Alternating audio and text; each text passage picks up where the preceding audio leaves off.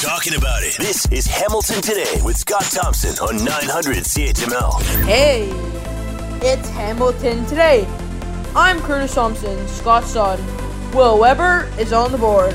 Will Erskine is in the cloud. Diana Weeks and Dave Woodard are in the newsroom. Just happy to be upright and retaining fluid today. Keep smiling. Scott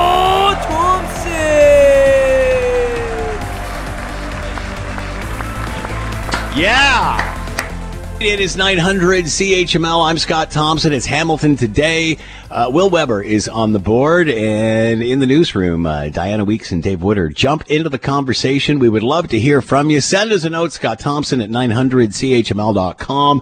And the phone lines are always open at 905-645-3221 star 9900 on your cell. Another jam-packed show and uh, lots coming up uh, to update you on in the world, including uh, the latest out of Ukraine. But you know, some great news, and you know what? Eh, with all the crap that's happening, uh, you know, in the world and so on, like we just get through a global pandemic, and now this, and um, well, through it, you know, endemic let's choose our words carefully, I guess. Uh, you know, but we have to celebrate the victories when we get them. And uh, the good news is today that capacity limits in Ontario have been lifted.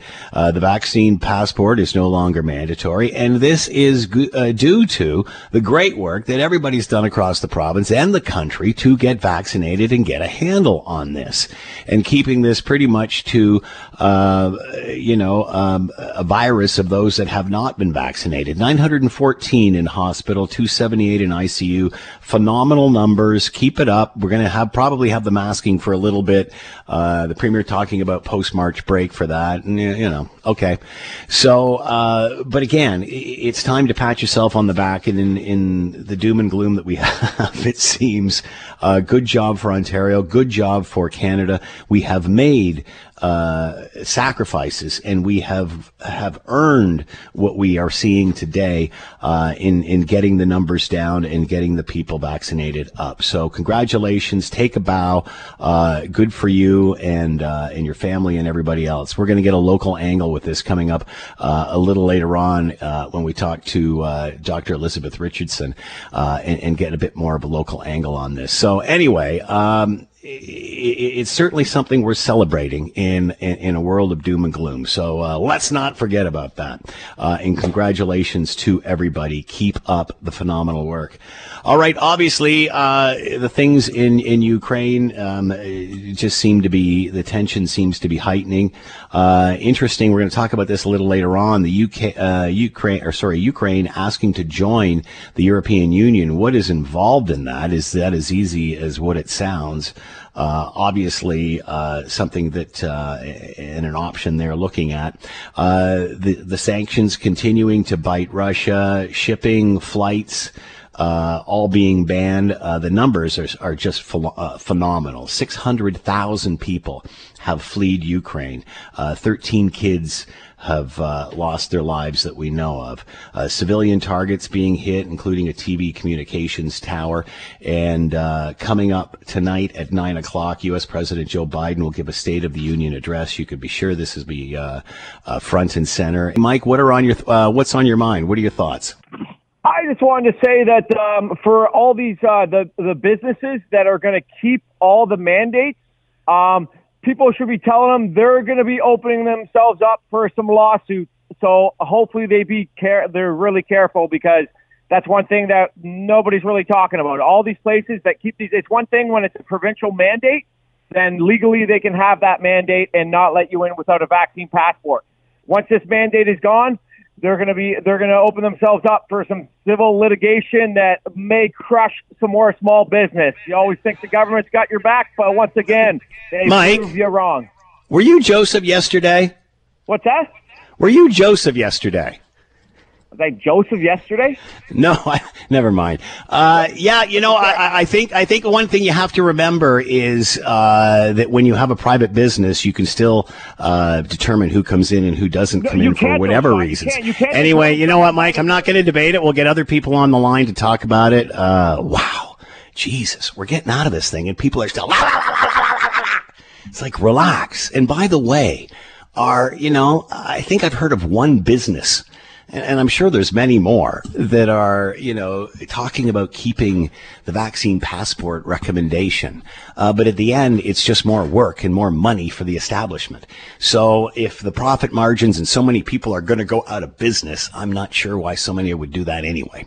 So, uh, thanks for the call. Keep them coming. But, uh, you know, man, let's acknowledge where we are uh, and, and at least draw from what we've learned rather than trying to create problems that are on the extreme fringes that really are not a problem to the average person in Main Street, uh, Main Street Hamilton uh, for the most of us, we're not getting into these kinds of conflicts. We're just uh, trying to do our part and get out of a global pandemic as best we can, and do what's best for our families and uh, and friends and such. So, uh, again, uh, as we come out of this global pandemic and enter whatever is next, whether it's conflict or what have you, there'll still be those uh, that are on the fringes that are trying to pull us into a direction which does a little to unite and more to point out how bad things really are, and that there's there's anarchy in the hills and the end of the world is coming.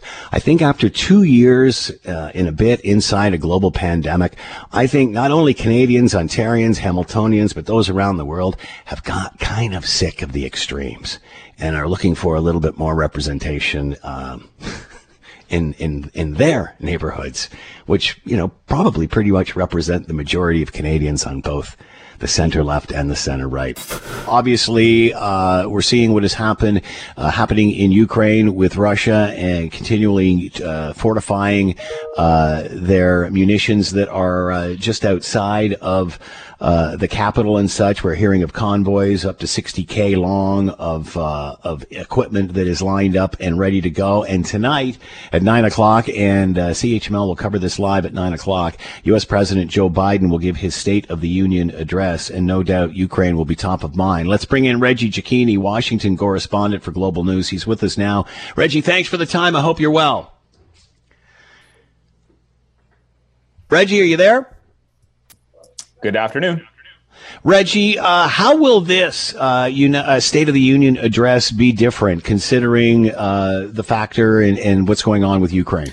Well, I mean, look, number one, uh, the State of the Union addresses, they take months to prepare and weeks of rehearsals. Uh, and here we have fast developing situation in Ukraine that really is uh, putting the White House uh, on kind of a different course here uh, because this is a speech that often acts as a reset. You, the president looks back at their first year, they look ahead to the second year, potentially the third and fourth, uh, to try and lay out what their agenda is going to be. This time around, the domestic president of the United States is really going to have to put forward foreign policy front and center at the very beginning uh, of this speech because a uh, there are global implications to what President Biden will say at any point, not just at a State of the Union, but number two, uh, foreign policy is keenly intertwined now with domestic policy, given inflation rates across the United States with what's happening with sanctions on Russia. So this is going to be a sell to the American people of Biden's agenda, but also a global agenda.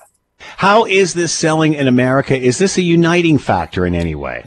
I mean, look, uh, in the last couple of hours, uh, uh, we had the Senate Minority Leader, uh, Republican Mitch McConnell, come out to say that there is broad bipartisan support for the actions that President Biden is taking when it comes to not only pushing back on the pressure and the militaristic approach from the Kremlin, but also uh, in uh, standing with the Ukrainian people and the Ukrainian government and the funding for Ukraine in order to to kind of prop it up and secure it. the fact that he has bipartisan support on that is a good sign because this uh, is a president. This is a country that really has been dealing with this growing partisan rift over the last year or so. Uh, there's still not broad approval for any kind of military action from the American public. But again, that's still not possible given the fact that Ukraine's not a NATO country. Uh, how how does the uh, Republican Party square that circle, considering Donald Trump seems to still be flattering Putin, and, and I guess has been out saying that you know if he was still in power, uh, th- this would have never happened, and that Russia would have never invaded Ukraine revisionist history is a part of, how the Republicans operate. Uh, it's also worth remembering that when Donald Trump was president, a part of his impeachment came from a phone call with Ukrainian President Volodymyr Zelensky, uh, where he was trying to hold back military weaponry uh, in order to dig up dirt uh, on Joe Biden. I mean, Republicans ignore mm. what happened when he was still in power. Well, at the same time, yes, there are Republicans standing by Russia. There are Republicans that are hesitant to push back uh, on President Putin because they fear they may fall on the wrong side of Donald Trump or on the wrong side uh, of the base. But there is still a majority of the Republican Party still standing by the Ukrainian people and understanding uh, that that this is a global conflict uh, and seeing that Russia is in the wrong. Could uh, this Ukraine conflict separate the Republican Party and finally push, uh, you know, to the side of sanity as opposed to Donald Trump? Uh, anything is possible. Um, you know, there's there's a, there's a reality down here where whatever is happening in Ukraine and the sanctions that continue on Russia are obviously going to have an impact on the United States. Uh, you know, we'll have to watch to see if the sanctions have an impact on inflation across the U.S. Something that is, you know, broadly supported. The sanctions broadly supported by the Republican Party uh, along with Democrats. When uh, that starts to have an impact either on inflation or on on debt prices uh, in the U.S., do Republicans revert back to well, this is a Biden problem now because he's dealing with things inappropriately? The way that the Republican Party sees anything on the global stage or anything on the domestic agenda is always approached at a moment by moment notice, forgetting what happened the moment prior. um, so, can any Republican, any American justify supporting uh, Vladimir Putin and, and, and this and this regime? I mean, that seems to go against every core uh, American value, especially those in the South and those that may be pro uh, that might be on the right. I mean, look, uh, people who might be uh, in support uh, of the Kremlin or or this kind of you know violent military uh, kind of overtaking across Ukraine, obviously standing on the wrong side of not just the Democratic Party in the United States and the president, but they're standing on the wrong side uh, of the majority of the world who has issued yeah. wide condemnation uh, for this ongoing um, you know issue that we're seeing across Ukraine. There will be Republicans that try to you know you know work off of this and use it to to push their own agenda agendas and possibly, you know, eat up whatever votes they can across the United States. But at the end of the day, there is still a broad push here to stand with the Ukrainian people. Will this State of the Union be all about Ukraine, or how, how much? How do you see decide how to balance this out and, and keep this on what the purpose of the State of Union is all about? Yeah, I mean, look, this is oftentimes a half hour speech, an hour speech, an hour and a half speech, depending on which the, who, what president is speaking. This is going to be a powerful moment off the top. It, we don't know how long he's going to last. They haven't given any excerpts yet, but he won't be able to focus solely on foreign policy. He does have accomplishments he wants to talk about, namely the infrastructure package uh, that was passed last year. Problem with the administration right now is they have a struggled agenda. They weren't able to get their kind of social spending platform uh, in place. They have struggled when it comes to COVID policies and the pushback on the science surrounding COVID uh, and supply chain issues and the economy. So the president's going to look at the broad issue uh, of, of things that are impacting the average American, explain why things may not have worked to now, how he's going to try to build support to get that, and then use that evergreen comment of, you know, the best days are still to come for America. It'll be a wide ranging speech, but the issue of Ukraine is likely going to come up time and time again. All right, can't let you go, Reggie. Anything on the on the Freedom Convoy that going anywhere? Is that all a moot point at this point? There are fences up around the U.S. Capitol. Uh, there are no trucks uh, in D.C. From what we understand, there were a couple of trucks that left California, uh, and it dissolved by the time it got to uh, Vegas. Uh, very few, if any, th- trucks are driving across towards D.C. There have been no, you know, warnings by D.C. police or Maryland police or Virginia police about this. The threat is still there. It just doesn't look like anything's going to actually open up. Reggie Cecchini with us, Washington correspondent with Global News. Make sure you're watching tonight and at 9 o'clock, the State of the Union, and we will cover that live here on CHML. Reggie, as always, thanks for the time. Be well. Thank you. You're listening to the Hamilton Today podcast from 900 CHML. John is on the line. John, what are your thoughts? Hello, Scott. How are you today? Good. You? Very good. Um, after listening to, and I listen to you every night on the on my way home from work um, listening and hearing how much money that the Canadian, that the Canadian government spends getting fuel from Russia, I think it's about time. And let's break down the political borders. And I don't care who, which party it is. We have to think about Canada. And if there's anything that this conflict um, has taught us, and the pandemic has taught us, is Canada has to become more self-sufficient. Take that $360 million a year and let's get our own fuel. Let's let's build up Canada so Canada can help its allies, and the world will be a better place. And uh, that's it. Well said, John. Thanks for that. Much appreciated obviously you've heard of sanctions uh, being introduced from uh, many, well, pretty much all of uh, the democratic world. Canada following suit with those, everything uh, from well, vodka to ships going in and out of our waters and, and planes flying in and out of our air- airspace. Uh, sanctions uh, hammering the ruble, and now it's fallen to extremely low, below the U.S. dollar at this point. in interest rates sitting at about uh, 20%. So this is very much starting to affect Russian citizens as they try to get cash uh, out of banking machines and try to conduct their daily business. Let's bring in Eric Kam, professor of macroeconomics, monetary economics, and international monetary uh, economics with Ryerson University with us now. Eric, thank you for the time. I hope you're well. Always a pleasure. I am. I hope you are as well. Yes, thanks so much. How are these sanctions actually affecting the average Russian citizen and Putin himself? Let's start with citizenry. Well, the answer is this is very, very early days. And Russia is in a very, very luxurious position of having a lot of billions of dollars scattered around the world. I mean, I once said um, and I, I, may I may pay for this one day that it's a very big money laundering operation, but in a sense it is because it keeps billions of dollars in many different countries in many different accounts, and they can access that money fairly easily. So in the early days, um, they're not going to be terribly affected by this, but if this starts to go on, if this thing drags out, the problem is is that their currency is is becoming worth less than the video from my first marriage which didn't make it. And what that's going to mean in the long run is is um, tantamount to uh, catastrophic for the people and for the government. Because what you're watching now is is a currency being attacked right? It's a sudden and drastic devaluation of this nation's currency coupled with volatile markets and a complete lack of faith in the nation's economy. And that is never good, Scott. So we can talk about the ramifications of that. But the answer is again, short run, not so bad because of their wealth. In the long run, there could be very, very harmful effects. We're still seeing lineups at, at cash machines and such. Is this just the normal part of a conflict in that part of the world, or uh, many are saying that's drying up? Well, you're seeing what happens when people start to wonder if there's going to be food on the shelves.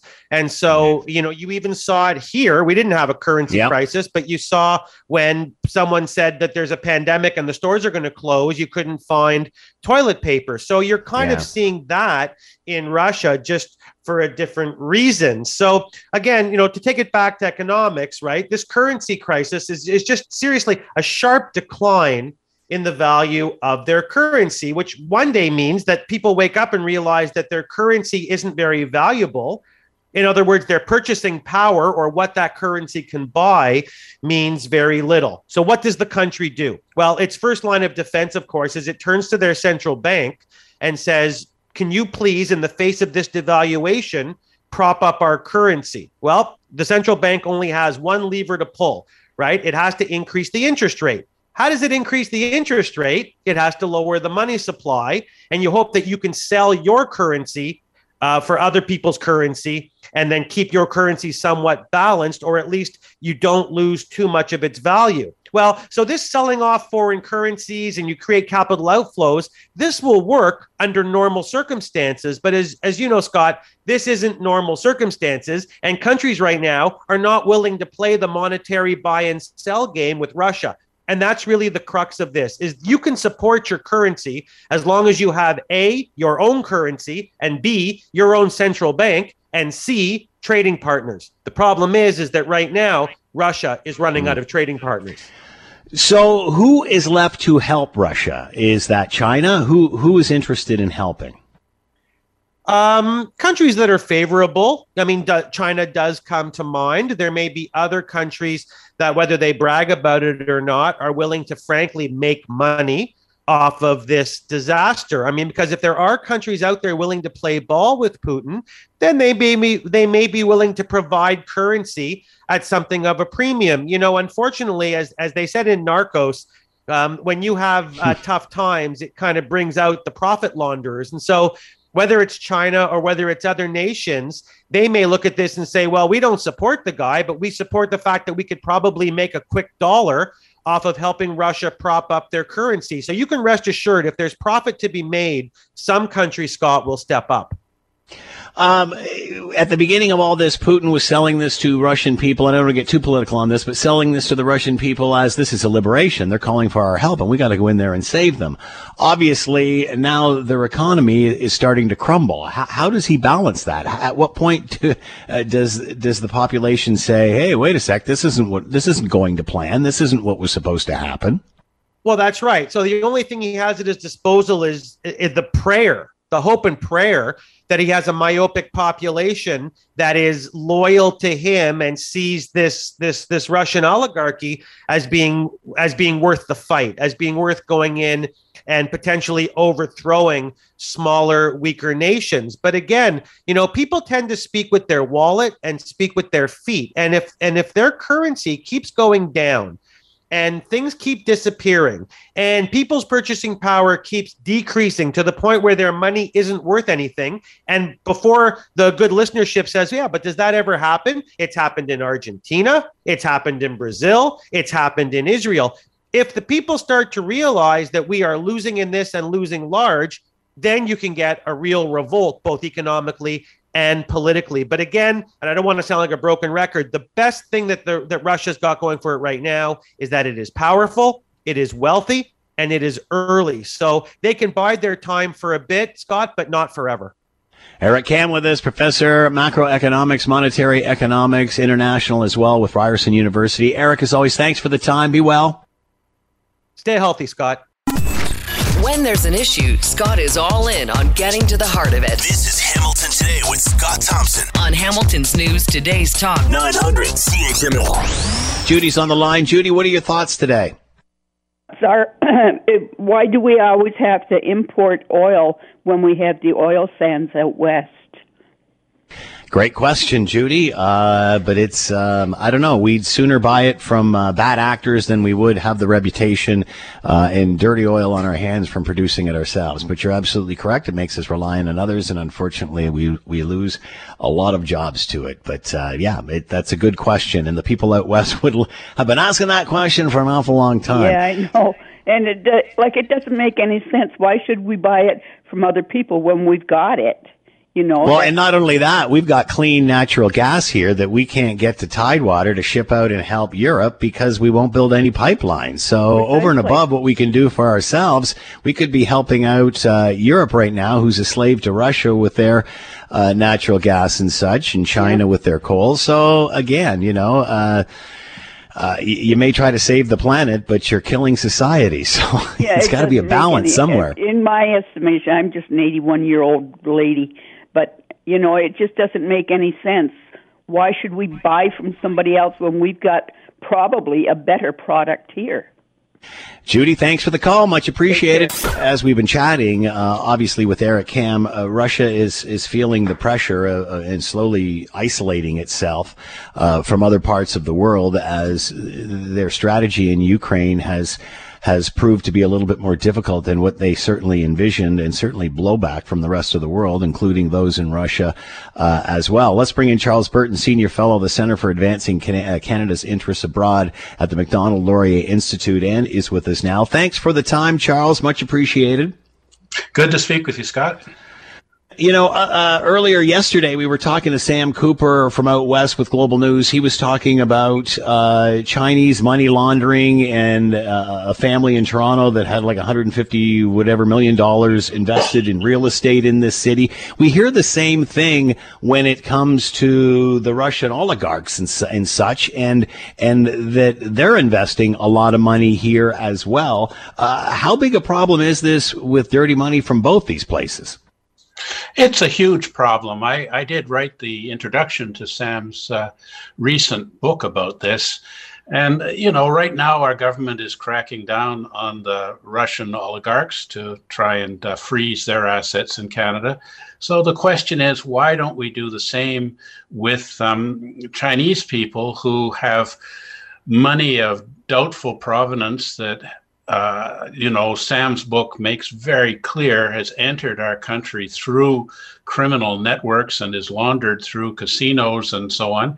Why can't we deal with that issue? And, you know, the answer really is, I, I think, and I think Sam's book certainly makes this point, that there are an awful lot of vested interests, people who are benefiting from this money coming in, real estate agents, uh, the government from the casino revenues, and all sorts of murky. Uh, networks that allow us to get in a situation where corrupt earnings from abroad, whether it be China, Russia, Iran, Saudi Arabia, is being stored in our real estate, making it uh, impossible for ordinary young Canadians to buy a house and you know get get their families going.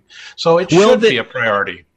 Will this focus on Russia and and sanctioning even Putin's own personal wealth and those uh, around him? Will that put more focus on these other players like the China, uh, China's and Saudi Arabia's and such, and and, and identify what a, a problem this is? And as you said, uh, not only uh, benefits these countries but affects our own real estate market.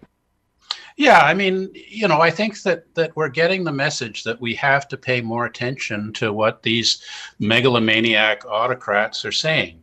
And you know, we've known for a long time that Putin was filled with sieging rage, seething rage over the, the the the decline of the Soviet Empire through the collapse of the Soviet Union, and has been saying for a long time that you know Russia needs to do something to restore its position in the world. So you you know he said it.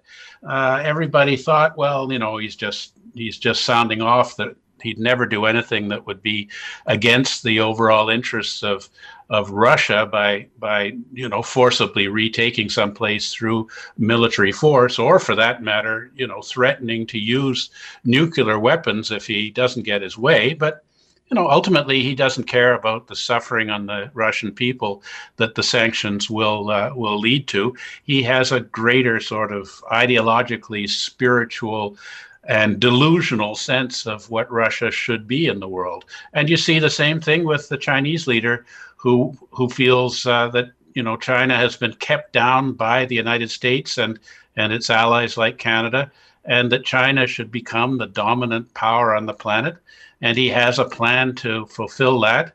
And our government just you know refuses to to respond to to what's really going on hidden in plain sight in our country with regard to malign activities by the Chinese regime in all sorts of areas. Let me ask you one quick question, Charles, and we've only got a limited amount of time here. What if this was China that was on this march as opposed to Russia? Because we're certainly not as dependent on Russia. I mean, obviously Europe is with its natural gas, but the rest not as dependent on Russia as the world has become on China. What if the shoe was on their foot?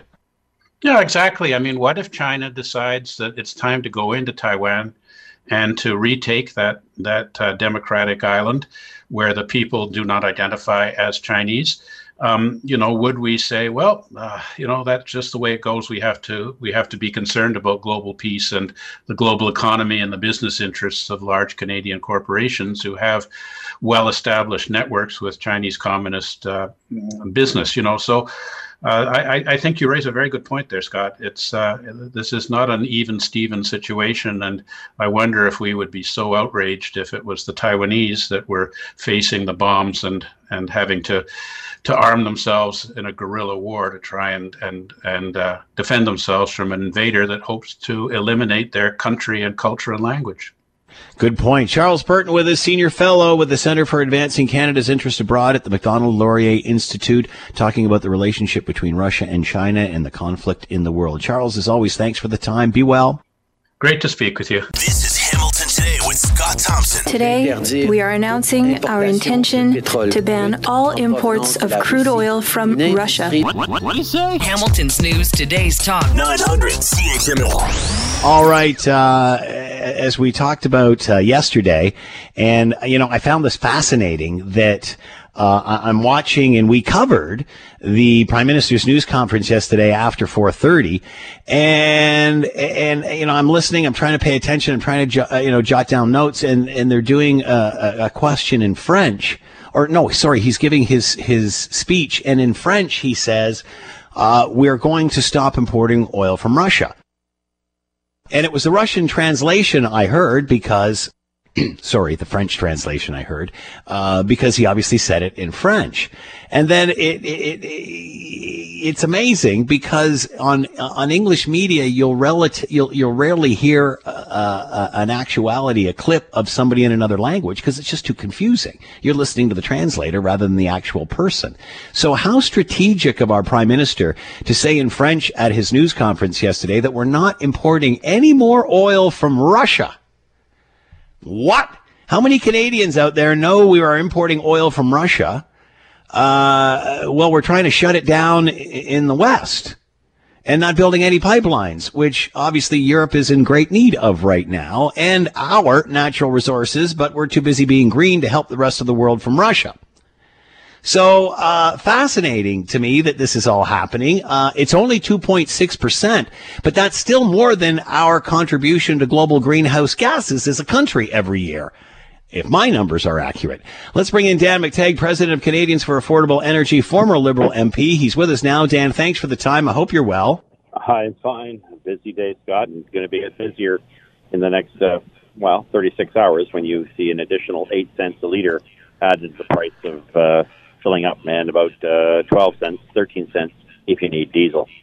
Okay, so let's start with that. Uh, by Thursday, we could see 11 cents. Talk about what this is, what the reasoning is for it. It's eight cents. Uh, I think there's one uh, group out of Toronto that uh, likes to copy my stuff, and just to get ahead of it, they uh, they come up with sensational numbers. Two cent increase tomorrow for gas uh, uh, in the uh, GTHA, followed by a six cent increase. My math says that's eight cents by Thursday. Right. Uh, don't believe other imposters who like to uh, sensationalize. At the end of the day, though, we're still talking a buck sixty-six nine for a liter of uh, gasoline, uh, a price that we have never seen, a nickel above uh, the February sixteenth all-time high of one sixty-one nine, and uh, likely an indication of where we're going. Uh, buck seventy-five a liter is uh, just around the corner. We know you've been talking about this, uh, you know, and are blue in the face as a result of it. Is this start starting to gain? Is it getting national attention? We find out we're buying oil from Russia. We're finding out prices are going through the roof. We're finding out that places like Europe need uh, Canada's natural resources. Uh, are, is this finally making headway? There was a, a, an incredible article in the National Post today from Rex Murphy, which talked very much about this, how greenism has helped Putin fuel his war machine machine? I think it is. I just think the those who have been pushing the climate narrative uh, to the extent that is uh, denying Canada's ability to be able to produce energy, cleaner energy than perhaps anyone on the face of this planet, uh, is running contrary to the narrative. And uh, you know, they're very well entrenched ideas, and you have to understand this idea of connecting uh, the green uh, policies of you know shutting down oil, shutting down gas, shutting down believe it or not, even nuclear uh, and coal, has led Europe to be enfeebled and really uh, the plaything of uh, Vladimir Putin. The argument being, of course, that it's really led to Mr. Putin uh, being, uh, you know, uh, emboldened to do what he's doing to the Ukraine. That aside, I think a serious adult discussion from people who can't afford to make ends meet. That means that tends to be a lot of us. The Angus Reid polling uh, that you had alluded to yesterday, I think is a pretty good example of where I think Canadians are at, and that it, it's, it's shocking to most Canadians to know that we're actually importing oil in a country that is the third largest provable reserves of oil in the world. This makes no sense, but for the longest time, the narrative narrative has always been to uh, at, at some point ignore this, uh, make sure that people aren't aware of this. Reality, I think, is starting to bite, and uh, with a buck sixty-seven a liter, I think uh, there's a lot more people paying attention to uh, the uh, proverbial elephant in the room. That's global security of energy supplies, which Canada can provide a lot of, were it not for the fact that we've been loving the idea of blocking pipelines in this country. So how can uh, Canada help? I mean, obviously you can't build a pipeline overnight. How can we help? And, and, and, you know, even if this conflict is quickly resolved, it, it certainly pointed out, as has the pandemic, the need to be self-sufficient. So what can we do? First item, uh, Prime Minister Trudeau should be on the line with Biden saying, "Hey, why the hell are you imp- importing 800,000 barrels of Russian oil a day?"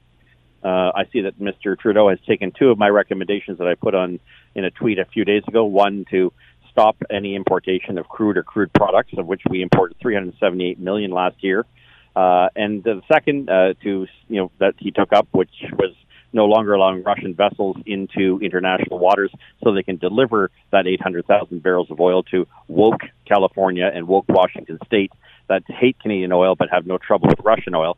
I think that's the conversation the prime minister has to have with uh, uh, with Joe Biden and say, look, we need to restore the idea of energy security.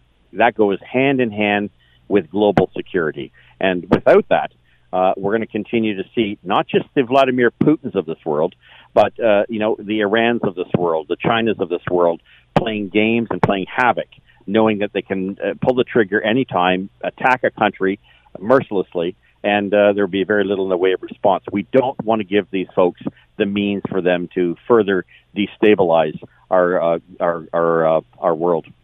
And we, we certainly have seen where lack of self-sufficiency has got, as self-sufficiency has gotten us with a pandemic, and now we're seeing that with conflict. So, uh, how many, yep. how many more examples do we need here? Dan McTeague with us, president of Canadians for Affordable Energy, former Liberal MP, talking about Russia's uh, grasp on the world because of its energy reserves and what the rest of us need to do. Dan, thanks for the time. Be well. Always a pleasure. Thanks for having me, Scott. Cheers. You're listening to the Hamilton Today podcast from 900 CHML. You know, we were talking about this earlier, uh, you know, considering what's going on in the world and, you know, we're trying to get out of a global pandemic and now we're seeing the conflict with Ukraine and my goodness, uh, where does it all end? But, you know, I, I, think today is a very important day and it's time that, uh, you know, in the city, in the province, in the country, we stop and, uh, just pat ourselves on the back for what we have accomplished here because obviously with today being March 1st, we are seeing another step forward in reopening with uh, mandatory capacity limits and vaccine uh, passport certificates uh, becoming a thing of the past. Masking still in, still recommending that, uh, although there's rumors floating that that may change after uh, March break and such. But you know, when you think about it, in in uh, under a thousand nine hundred and fourteen in hospital today related to COVID, two seventy nine in ICU, uh, compared to some of the numbers that we've uh, talked about even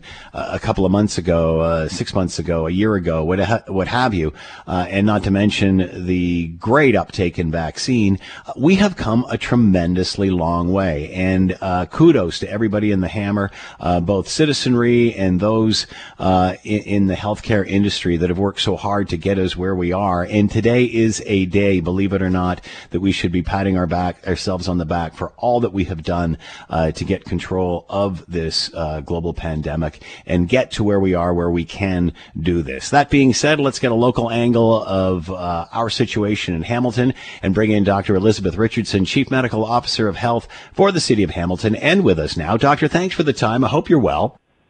Thanks, Scott. I am. I hope you are too. What remains, yes, thank you. What remains uh, the biggest challenge for Hamilton in regard to this virus moving forward at that, at this stage? My goodness, it's almost two years if you count March break to March break. What, what are the challenges that still remain? Yeah, Scott, I just wanted to say I thought you you said that so very well. The work that Hamiltonians have done across our city, you know, whether those are small businesses, when you go back to the beginning and we had people on the front lines and grocery stores and drugstores and all those sorts of things, you know, continuing on in the face of what we didn't know much about at all and and as uh, as many of us stayed to work from home or unfortunately had you know had jobs that we couldn't go to um, to the day where we've gone through a vaccine program. We've had people following the public health measures, the ups and the downs of the different waves. You know, it's just tremendous the amount of uh, of commitment, the sacrifice that we've had here in, in Hamilton, the commitment of many, many, many people across business, healthcare, you know, across the whole of our community um, to work on this issue and get to where we are today. And, you know, to have a vaccine, you know, many vaccines now in hand that are effective, to have treatments that are effective you know, it does allow us to move forward and think about, you know, what comes next. So some of those challenging things are just, you know, trying to sort through what does come next. How do we get to a place where we're not having to have such a, um, you know, significant response in relation to any new variant that comes in, but we can, you know, rely on these things that we have put in place vaccines. You know, will we need boosters as we go forward? Will we need some level of control measures as we go forward? So you think about masks, for instance, and you've heard Dr. Moore speak to this about, you know, we are looking at masks. We're looking to hopefully lift those masks in the coming months. But then might we need to go back to them come fall and maybe mm-hmm. need to take a few more infection control measures. But can we you know, stay away from where we've been with having to have such a great level of response. So figuring out what those potential futures might be, getting ready for them, and figuring out how to do that in the way that provides the best protection, but the least, you know, additional consequences from that, this pandemic, that's certainly a big part of where we find ourselves now. As a chief medical officer of health, are you confident in in in, in loosening some of these restrictions and, and opening things back up? Are you comfortable where we are to be doing this? Yeah, I definitely am. You know, and on, on a couple of fronts. One is just uh, you know, our vaccination levels are very good. We know these vaccines work. We know the impact they've had. We've seen it in the waves. We know that we can use them for those who are particularly vulnerable, like in our long-term care settings. We've done a lot of work with our congregate settings across the board around infection prevention and control. You know, they're well accustomed to the use of PPE, masks, gowns, all those things, and the measures that need to be taken. There's been a lot of attention to making sure we can shore up because it gets very busy in those settings if you do have an outbreak that goes on. Um, so we've done lots of work across multiple sectors, and I think you know people are really um, well accustomed to what it is they need to think about when doing their own personal risk assessment and what measures they can take to make a difference. Staying home with your sick is a big one. I think that one might be one that you know, from a work perspective, as we move forward, that people really need to, to take to hand. Business does, individuals do, and that's why sick pay continues to be such an important part of what needs to continue to be put into policy and into effect so that workers can stay home when they are sick. Uh, as I mentioned, it was funny. We were talking to Jason Thorne, I think it was last week, and I think he said it was March 12th that the emergency table met for the first time. So we are, although this has been around for certainly over two years now, it was, it was roughly March break when it really seemed to make an impact here. After looking at this for two years, and, and many predicted we'd be where we are in the, in the epidemiology industry and such, but what stands out for you, uh, looking back at this from where we are now over the last two years? What do you think we've learned from this? Well, we've certainly learned a lot. You know, we've we've come together across um, you know many systems across communities to manage these things. We've learned a lot about the social determinants of health, as we call them. We've learned about the impacts on equity-seeking groups, on racialized populations, on uh, people who are, you know, sicker because of those determinants and are liable to get sick because of those determinants. And I think that's been particularly an important piece it happens, you know, it's a, it's an impact no matter what disease we're talking about, whether it's an infectious disease or a chronic disease like heart disease and those sorts of things, diabetes. But um, it's really driven those home. And I think figuring out how to continue forward in the really important work at, um, you know, address those inequalities, addressing those systemic barriers is something that's really going to be our work for, you know, years, if not decades to come. Um, but as well, those really, you know, really, really challenging moments when we had large outbreaks at the beginning in some of our retirement homes and long-term care homes, and just, you know, the impacts that we're seeing on their residents and as well on their staff, the, the challenges, the fear, not knowing what we were dealing with, and those early days, those were very challenging. And then the speed of the Omicron wave um, mm. and having to rely on vaccines and and get them out as quickly as we could and mount that response over the course of about 10 days from you know less than you know sitting around 1500 doses a day to up over 10,000 doses a day you know it was really quite remarkable. So those are just sort of three key highlights but there have been so many great things. The work that we did with the chamber of commerce um, the work across the healthcare system our healthcare system partners have just been, been amazing in their response Dr. Elizabeth Richardson, Chief Medical Officer of Health for the City of Hamilton, talking about the reopening we are experiencing today and just uh, where the thoughts are after two years of this. Uh, doctor, thanks so much for the time as always. You've always been available to us. We greatly appreciate that and certainly pass along to all the staff uh, how much we greatly appreciate everything that you've all done for Hamiltonians over the last couple of years. Be well, Doctor. You too, Scott. If Scott Thompson isn't satisfied with an answer. He'll delve into the issue until he is. You're listening to Hamilton Today with Scott Thompson on Hamilton's News Today's Talk 900 CHML. A lot of people touched by uh, all of this, and, and, and it's amazing how the rest of the world has finally responded uh, to this aggress- uh, aggression. And I think that's something that uh, that uh, uh, that Putin greatly under, underestimated. I think he thought that uh, Ukraine would lie down, uh, similar to Crimea, and that would be it. And and that's certainly not the case. And Ukraine winning support from all over the world, especially their president for ho- his heroic stance in all of this. Uh, but how can we help out on uh, a local level. Uh, obviously, Ukraine population in this city, and a lot are extremely concerned about what is going on. Let's bring in Konstantyn Sheweli, uh, President, Ukrainian National Federation of Canada, the Hamilton branch, and is with us now. Konstantyn, thanks for the time. I hope you're well. Good afternoon, Scott. Thank you very much. Uh, considering the circumstances, I am. Thank you.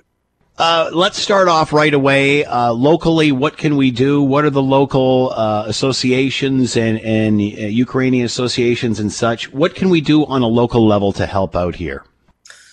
Um, currently, on a local level, the various Ukrainian organizations uh, in Hamilton, including the churches, the various churches in Hamilton, are collecting donations. Um, there is a humanitarian relief appeal that's been set up and established by the Canadian Ukrainian Foundation and the Ukrainian Canadian Congress, where donations can be made, uh, where we can help out with the humanitarian effort uh, in Ukraine. And what is your website for the Ukrainian National Federation of Canada Hamilton branch? It is UNF Hamilton at outlook.com. Konstantyn gave us the uh, updated the address. Uh, so the address, if you want to contribute to the Ukrainian National Federation of Canada, is ucc.ca. That's ucc.ca uh, to contribute to the Hamilton branch of the uh, Ukrainian National Federation of Canada. Uh, as well, you can go to our website at 900chml.com. Links to the Red Cross and uh, those sorts of organizations. So, what have you been hearing from the community locally about what's been going on in Ukraine? What's what's the feedback? There is still a sense of abandonment. Um, as as Russia pushes forward, uh, we can see the outpouring of support from the Western allies, but we're still standing by and watching as innocent civilians and and and civilian infrastructure is being bombed and destroyed, and people are being displaced. Uh, obviously, we hear that the reason uh, that there isn't more support militarily, other than just equipment and such, is because Ukraine is not part of NATO. What are your thoughts on all of that, and and and why they're not? Well, Ukraine may not be part of NATO. Then why are we supporting Ukraine now? There's obviously a threat involved here, and yeah. had we acted earlier, as we are doing now, we might have deterred a further incursion by Vladimir Putin and his regime. Unfortunately, he's called our bluff and he's gone further into Ukraine and it's caused unnecessary suffering on, on a very wide scale. What is the relationship or was the relationship between Ukraine and Russia? Because we, you know, we hear that there's, there's, there's separatists and some that, that don't want to be part of Ukraine, would rather be part of Russia. Yet we hear others that are saying, you're killing our brothers and sisters here. What's it like for civilians that are, uh, uh, from both these countries who have perhaps have families that are a combination of both? What's the relationship like between these two countries uh, prior to this? Well, historically, the Ukrainian population has been oppressed by the Russians. This goes back hundreds of years. And the main threat to Vladimir Putin, why everybody asks, why is Putin doing this? And it's not because of uh, power grab, it's not because he needs money, it's because he fears the Ukrainian identity. And this is nothing short of a genocide against the Ukrainian people, as we are indigenous to the land, we are natives to that land. A thousand years ago, where the Russians are currently, there was nobody there. So it is a real threat to, to the Russian people themselves if we tell them they didn't exist, they come from us. So the fact that hmm. families are on both sides of the border doesn't help. But this is displacement over centuries of Ukrainians being shipped out to the gulags in Siberia, being persecuted for speaking their language, for, for speaking their mind.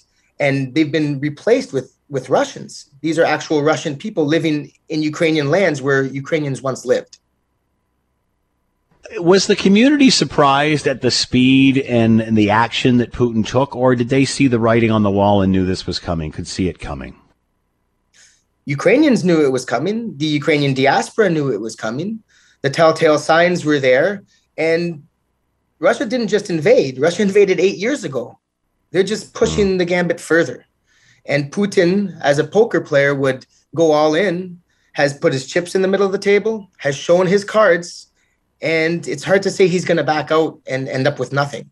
So it's more dangerous now uh, than it's ever been, especially considering he's activated his nuclear deterrent. And again, I mentioned before um, through the media that if we wait for him to go further in to Ukraine, it's too late. And if we wait again for him to use a nuclear weapon, have no more to say after that. Hmm. How do you think this is playing in Russia? We heard that there's been protests in Moscow, that thousands have been arrested. Uh, do you think they were they were planning all of that? Do you think that they were expecting all of this? They didn't think that. I don't think this is what they bargained for. Well, if you look at the protests in Russia, the contingent of the protesters is mostly uh, a younger group of people, and they're brutally, brutally crushed. And and those those those protests are dispersed. The protesters are beaten. They're put in jail, and it's not fair to them if they're the ones protesting against what their regime is doing. My question is, where is the Russian community outside of the Russian borders. We have a Russian community in Canada. We have we have a Russian community in, in, in America. And why aren't they protesting in front of the embassies and the consulates? Their image is being destroyed on an international level by one individual and, and his small group of cronies. Uh, that should not represent all Russians. But why are they not voicing their support for, for the Ukrainian defense of their freedom?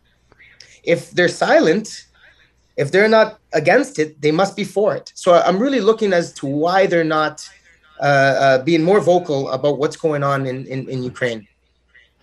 Konstantyn Sheweli with us, President, Ukrainian National Federation of Canada, the Hamilton branch. You can search them on the web and make donations through there. You can also follow uh, our links on 900 CHML and contribute that way. Konstantyn, thanks so much for the uh, news. Much appreciated. Be well, and uh, and our support is with you moving forward. Our prayers and thoughts. Good luck. Thank you, Scott. You as well. Take care. You're listening to the Hamilton Today podcast from 900 CHML. We certainly know what is going on in Ukraine and Russia's invasion of, and how the rest of the world is responding to this. Uh, just announced a little earlier on that the uh, European Union is united against Russia. That is their latest statement and planning to support uh, Ukraine, as we know that uh, Ukraine trying to get into uh, the EU. But really, uh, because not a NATO country, not much uh, the rest of us can do other than try to supply uh, Ukraine with everything that it needs. and and provide sanctions and such. Is there anything more we can do? Our politicians can do. Let's bring in Daniel Perry, consultant, Summa Strategies, and with us now. Daniel, thanks for the time. I hope you're well. Thanks, Scott. I hope you're doing well as well. Thanks so much. Uh, how much of an impact does or do Canadian sanctions have? Is is there much we can do as a country here? Well, I don't think Putin and the rest of the Russians are staying up late because Canada is sanctioning people uh, out of out of Canada. But what is impacting them is our sanctions against their banking systems, and that's been a great move that this that our government has taken is to block funding uh, of their banks, and that's really hitting a lot of people in Russia very hard. And I'm sure the government is keeping an eye on that. Uh, it's in- interesting you bring that up because of late we've been talking to many experts, whether it's Russian or Chinese oligarchs that are that are investing and, and storing money in in Canada, whether it's on the bridle path in Toronto or out in Vancouver, uh, some way. But it seems that for the most part, government has been lax in really addressing any of this. Has this changed this? With this, will this focus on uh, Russian dirty money be focused on every other country that's doing it? I think right now for the government, their focus is just on Russia. I, I, really hope they do crack down on dirty money in general, just because that's not money we want circulating through our country or other countries as well. So I, I think this creates an opportunity for the government to dive a little bit deeper into foreign funding and kind of looking at that. Will we? That is a great question. Um, uh, it's a hard one to answer just because the government's hands are very tied right now. I also think right now is not a time for the government to overpromise. They've done a very good job so far, knock on wood, of focusing on the issue, which is Russia and not trying to be all things to all people, which they traditionally like to do. So I think for right now, they're just going to be focusing on Russia and trying to prevent this war. Good for our federal government to be hyper focused on this event right now, considering what happened just a few weeks ago. Yeah, it's been honestly almost like the adults are back in the room instead of letting this go on for three weeks without actually touching anything like they did with the occupation in Ottawa. They've really. It's funny you should say hard. that. It's it's funny you should say that, Daniel, because I remember uh, I said uh, first day or two or three into the Russian invasion of Ukraine, it seemed that the prime minister had spoke more in that first couple of days than he did in the entire three weeks of the Ottawa occupation. Well, it really seems like he's come out of witness protection. That I might also just because Parliament's back. He's preparing to write his budget as well as his re-election speech in that side that budget. So I think there's just a lot of things going on. Plus, there's some personal connections inside of his government to the Ukraine, as well as Canada has the third largest Ukrainian population behind, of course, the Ukraine and Russia. So there's a lot on the line for him. Where I don't think he felt the same way about the convoy when they were rolling into town. Uh, also have the third largest energy reserves. Um, is there any chat of becoming more self-sufficient? Uh, as we hear uh, the prime minister say yesterday, we're not importing any more oil from Russia, albeit a small amount. Uh, many are questioning why we're importing any from Russia or anywhere for that Meanwhile, we cripple what is happening out west. We've seen with COVID-19 the need to be more self-sufficient. Now we're seeing it with conflict and energy and, and Russia and Europe and such. Is this going to regenerate the conversation about our energy policy? I think conservatives are really banking on that because that's one of the first punches they threw uh, coming out of this crisis. That being said, like I think the government's going to look into it, but at the same time, they're very focused on a green recovery and looking to boost our green tech sector. So I wouldn't put much faith or even that much money into the stocks of the big oil companies given this government because I don't think upping production will be something this government is looking to do, even though we are proud owners of pipelines. Uh, is this not going to change the discussion in any way? Because clearly, uh, if we could ship them green technology to keep them warm through the summer, we would do that. Uh, should we be shipping them wind turbines on barges, or should we be shipping them liquid natural gas? I think when it comes to Canada's energy and what we're doing, we should, again, like you said, focus domestically. I don't think this government has an appetite to really kind of dive too deeply into it, just given the politics around energy policy right now. So when it comes to what we should be doing, we should be supporting uh, domestic production and be able to help Canadians so that we can be self sufficient.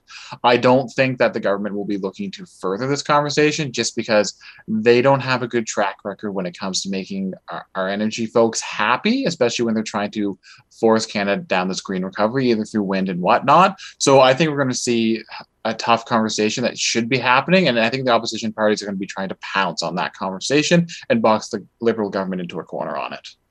Will they have a choice simply because uh, there's maybe no other option at this point? There's always an option for this government to hide. Don't don't give politicians credit to sidestep sidestep the questions there, Scott.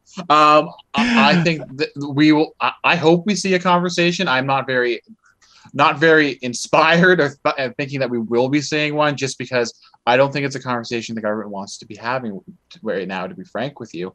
I think they're very focused on trying to control the narrative. And I think that's what they will be doing around our clean tech and uh, our oil productions as well, and really trying to sidestep any questions. Daniel Perry with us, consultant, Summa Strategies, talking about how we handle the situation in Ukraine with Russia's invasion coming out of a global pandemic and specifically energy. Daniel, thanks for the time as always. Be well. Thanks, Ed. Let's find out more about the relationship between uh, Russia and Ukraine and its history. Bring in Robert Austin, Associate Director, uh, Center for European and Russian and Eurasian Studies, University of Toronto, and is with us now. Robert, thank you for the time. I hope you're well. I'm totally well. Great to talk to you, Scott. It's it, this is a fascinating scenario because I've heard some people say that uh, you know there's no love lost between Russia or Ukraine at all, and then others saying that they're you know they the families share borders, uh, uh, Ukrainian Russian friends, family, whatever meet. What is the history of Russia and Ukraine? What is the relationship between the citizenry of these two uh, countries? Well, Scott, that's a that's a long question, but a good question. I think one has to conceive of a a relationship that has you know had its ups and downs, but it's largely been one that's friendly. You know, you think about Ukraine from in at least in the 20th century perspective, sitting inside the Soviet Union, very much integrated in there, but always having on its mind uh, independence, for example. And I think that you know the Ukrainian independence idea is always with us. I think it gets emboldened if you think back to 1985, and many of your listeners might, to to the Chernobyl catastrophe where I think mm. Ukrainian nationalism really got part of its, let's say, start, at least in the 20th century context. And right now, what we're looking at, I think, is largely an invented crisis because this is something that the Russian president has decided on his own, and it is largely, and again, I say largely again, to me, manufactured in many ways because the narrative he's pushing is, by any stretch, totally wrong and actually an enormous pack of lies when he tries to define the relationship between Ukrainians and Russians. What is the difference between this invasion of Ukraine and the invasion of Crimea? Because it seems that uh, Putin underestimated the reaction from Ukraine, uh, whereas with Crimea it seemed relatively easy from from our standpoint. What's the difference between these two? Well, I think the international context has changed a lot. The, you know, 2014, uh, a new government came to power in Ukraine that actually started to pursue a course that Putin couldn't manage. Up until then, you know, he had enough influence on Ukraine not to, fr- you know, not to fret too much. But in 2014, you see voting patterns shift. You see a much more decisive interest in European integration, and also 2014, you see uh, a much more, let's say, obvious fear of Russia or anti-Russian aspect. So 2014, the, the, with Crimea, we found ourselves kind of caught blindsided. I find also that is a, is in and of itself a bit odd, but uh, it wasn't just Crimea in 2014. Again, that was also uh, these eastern uh, territories, as he calls uh, breakaway republics. They're hardly that. That's right. just simply occupied territory. But from the West perspective, uh, we found ourselves caught out by that, and there wasn't much to do. And we did impose sanctions and uh, those sanctions obviously haven't meant much because we here we find ourselves in 2022 with something different. And the other thing, Scott, I want to mention is that you know the idea of Ukraine and NATO that's born of 2014 hmm. because up until then Ukrainians you know they were much more pro EU European Union than they were pro NATO. Uh, on that note, uh, we saw just a couple of days ago the uh, Ukrainian president wanting to join the EU. Uh, EU has come out today and said that they support uh, Ukraine and condemn Russia. What does this mean? Is it, and again, uh, why isn't Ukraine in NATO? Or, or, and what's the chances of them getting into the EU? Well, again, I view the problem more within the framework of the challenge with, you know, Ukraine finally making an abrupt turn and saying, okay, now we're going to anchor ourselves to the European right. project. That to me is the crux. I view NATO as is more something Putin puts out there because somehow that becomes more sellable or palatable to his own domestic audience. Because much of what he's doing, by the way, is for a domestic audience as opposed to mm-hmm. uh, anyone else. The EU, I'm glad they're stepping up to the plate. Uh, they could have said that you know, 10 years ago. But to me, that's a, the gestures that we see from the EU, at least in saying, okay, we're now we're going to consider you as members, strikes me as a bit theatrical because Ukraine still has to meet certain criteria to join the EU. But nonetheless, it helps for sure. But, uh, you know, we often forget that this started happening in 2014. We've got eight years of, of Russia, you know, putting enormous pressure on Ukraine and Putin pushing a narrative that essentially denies Ukrainian statehood and this is totally false. And moreover, his goal seems to be the elimination of Ukrainian sovereignty, to say nothing of what uh, you know he would uh, do with the Ukrainian president. Uh, what uh, Putin we see uh, more and more isolating himself uh, from the rest of the world as the as others pick up the cause of Ukraine. Where does this leave support from China? Will China help Russia out here? How do they view each other? I think that the relationship is complicated, and uh, I think that China will show a degree of pragmatism here. I don't think that China supports the redrawing of international boundaries, and that's ultimately what uh, President Putin is up to. He's redrawing boundaries. He's he's saying international boundaries don't matter. I don't think the Chinese find that terribly palatable. I would say that China's position is very pragmatic, and the Chinese leadership is, uh, to be frank, much more rational.